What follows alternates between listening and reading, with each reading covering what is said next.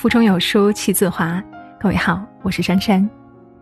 当下国内复工复产也有一段时间了，孩子开学也提上了日程。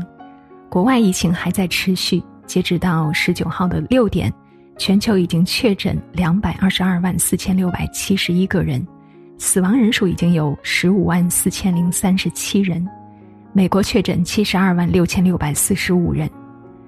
显然，这个时候的中国已经是全世界最安全的国家。可是，如今新的风险又出现了。这几天，黑龙江、广东等境外输入病例激增，最近哈尔滨市一传四十三的聚集性疫情，更为内防反弹发出严重警报，防控压力进一步增大。在华外籍人士，疫情防控压力也陡增。四月十四日，广州检测四千五百五十三名非洲籍人士新冠肺炎病毒核酸中，就有一百一十一人呈阳性。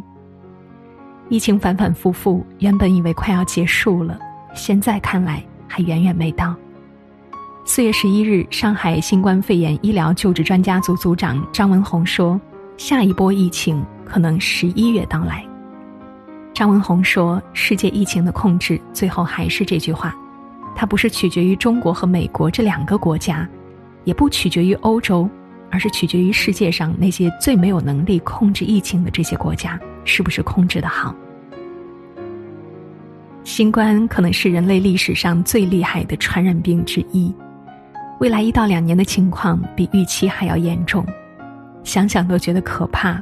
何时是个头呀？二零二零年真的很难。在全球疫情的大背景下，时代的一粒灰，落在普通人的头上就是一座巨山。中国有句古话叫做“未雨绸缪”，我们难以预测疫情对个人会造成什么样的影响，但一定要做好准备，防患于未然。而这几点迫在眉睫。首先，特殊时期多做些准备。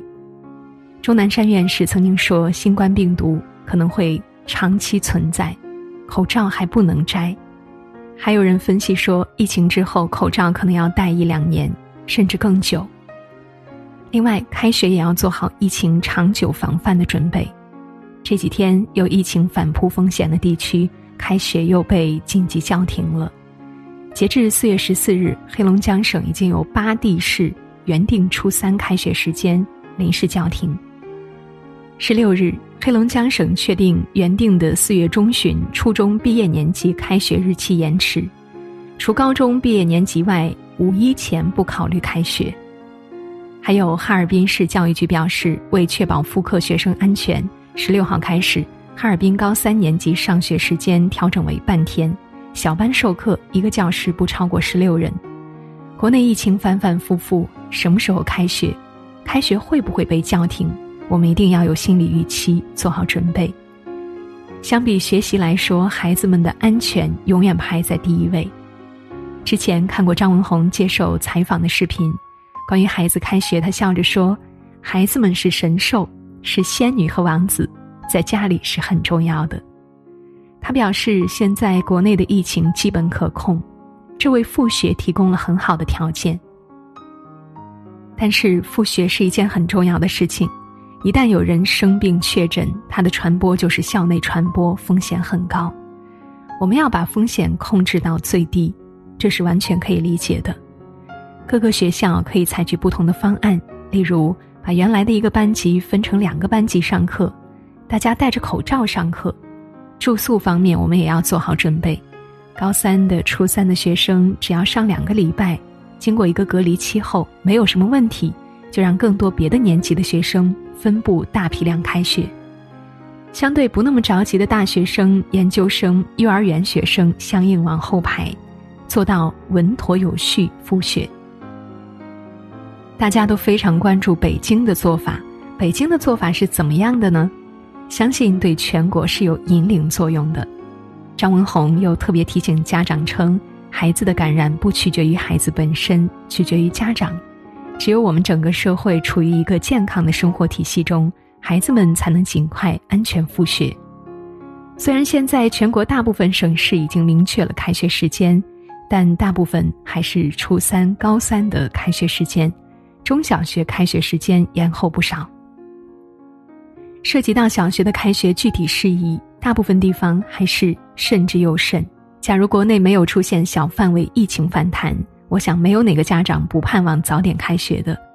但是在开学和安全这两件事上，孰轻孰重，相信大家心里都有答案。关于开学这件事，未来可能还会有变化。作为家长，开学了给孩子做好防护的同时，自己也要做好防护。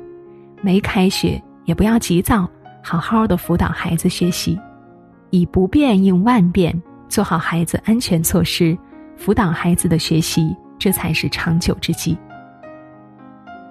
特殊时期抓好孩子的学习，这次疫情相当于给孩子放了一次超长的假期。孩子在家，家长最头痛的问题就是缺少老师的督促，总是懒懒散散的。在这段时间里，不少家长吐槽自己快要爆炸了。孩子白天看电视，晚上玩手机，早上不起床，学习抛到脑后不说，眼睛都快要瞎了。一说起学习，整个人都颓废了。就是拖拖拉拉，各种花样不断，更有孩子上网课用照片挡住摄像头，花了无数的小心思逃避网课。孩子出现这样的种种现象，家长要注意了。我们必须要清楚：假如新冠疫情持续一两年，孩子就一两年不学习了吗？就一直这样荒废下去吗？肯定是不能的。特殊时期是拉开孩子成绩的关键期，就越要抓好孩子的学习。一定要让孩子明白，你欺骗的不是老师，而是你自己；你逃避的不是网课，而是自己的未来；你荒废的不是学业，而是自己的人生。孩子如果在最该努力的年纪选择了安逸和放纵，将来他一定会非常后悔的。往往在这个时候，孩子与孩子之间的差距就这样拉开了。越努力越优秀，要知道。优秀的孩子，每一分的成绩需要十分的努力，成功背后就是无数的坚持和努力。前一段时间，一位农村女孩因为没有网络，上不了网课，千方百计跑到村支书那里蹭网，只为了好好学习，而父亲蹲在墙边静静的守护与陪伴。越努力，也越幸运。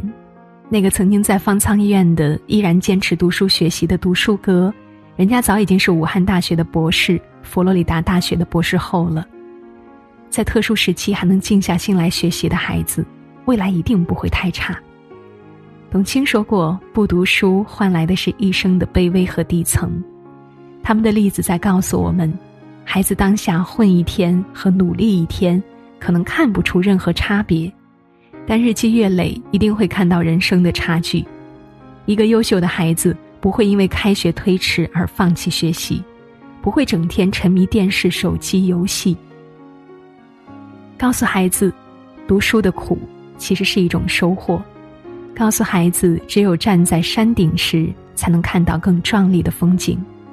告诉孩子，今天所有的痛苦和努力，都将成为别人日后的望尘莫及的高度。在获取知识上，从来没有捷径，只有努力，努力。我们抓好孩子的学习，只是希望他们将来不再活得艰难，只希望他们未来过得比自己好。作为家长，要明白，心软是害，狠心是爱。疫情期间，更要抓好孩子的学习。特殊时期，还要多存一些钱。疫情之下，众生皆苦。一场疫情让很多人毫无防备，被打得措手不及。身边的朋友找我诉苦，他说在明天还未知之下，房贷、车贷，一家老小吃喝穿用都需要钱来支撑，他压力山大，没有存款，没有工作，仿佛心如刀割一样的痛，让人紧张又焦虑，战战兢兢的活着。危机之下，存款就是成年人最后的体面和尊严。记得之前看过一则卖女儿救儿子的新闻，让人心酸不已。在成都市一家医院附近的街头，一位爸爸怀里抱着长相乖巧的女儿，面前放着一块牌子，写着“转让女儿救儿子”的字样。了解之后才知道，这位父亲有一对儿女是龙凤胎，不幸的是儿子被确诊为白血病。孩子治疗还需要五六十万，能借的都已经借了，家里实在是筹不到钱，只有这个办法了。女儿活泼可爱，但是我们没有能力给她好的生活和教育。一句话戳中了无数人的泪点。现实生活就是这么现实，有钱的人都在走马观花，哪有时间来悲观绝望呢？只有没钱的人才时时悲哀，望钱兴叹。钱真的太重要了，作为中年人的我们，应该心有体会吧。存款很大程度上就是一个人的底气。当然，也是一个人在生活、家庭、爱情的底气。没有存款，就像当下的一场疫情，就足以把你、你家庭的生活全部打乱。记得张爱玲说过：“我喜欢钱，因为我没有吃过钱的苦，不知道钱的坏处，只知道钱的好处。有没有钱，过得还真是不一样的人生。钱也在一定程度上代表一个人的能力。”只有拥有足够的存款，自己才能做到任他风云骤变，内心波澜不惊，才能让正常的生活得以持续，一家人相亲相爱。未来是留给有准备的人的。今年是一个特殊的年份，我们无法预测疫情什么时候结束，未来会有什么样的变化。我们能做的就是好好上班，少跳槽，多存钱。做到未雨绸缪，才能把自己的孩子养育好，才能让家中长辈安享晚年，才能把我们未来的日子过成诗。我们大家一起加油，共克时间。好了，小伙伴们，文章到这里就结束了。如果喜欢，记得在文末点个再看。在这个碎片化的时代，你有多久没有读完一本书了呢？长按扫描文末二维码，在有书公众号菜单免费领取五十二本共读好书，每天都有主播读给你听。我是珊珊，在这个美好的清晨，祝你一天好心情，早安。